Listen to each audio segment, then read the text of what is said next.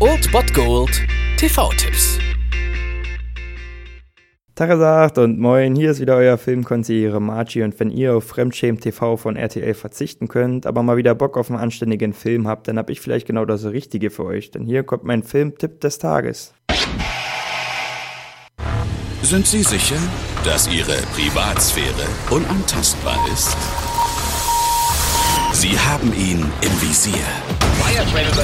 Da ist er. Die haben sie geortet. Wer sind diese Typen? Sie jagen ihn. Sie nehmen ihm alles, Sie haben etwas, das die wollen. Ich habe überhaupt nichts! bis er nichts mehr zu verlieren hat.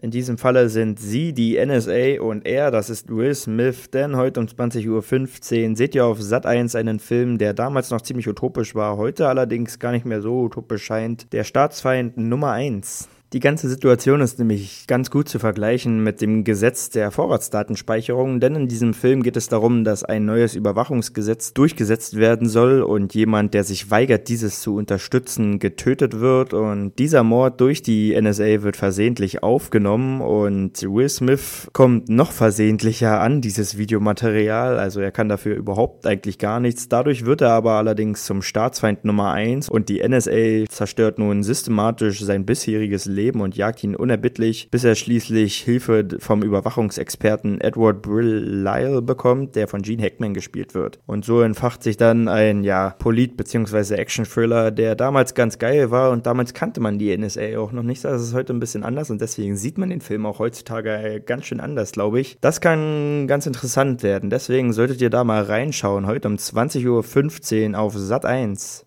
Es ist kein Verfolgungswahn, wenn sie wirklich hinter dir her sind. Staatsfeind Nummer eins. Ich hätte eine Uhr kaufen sollen.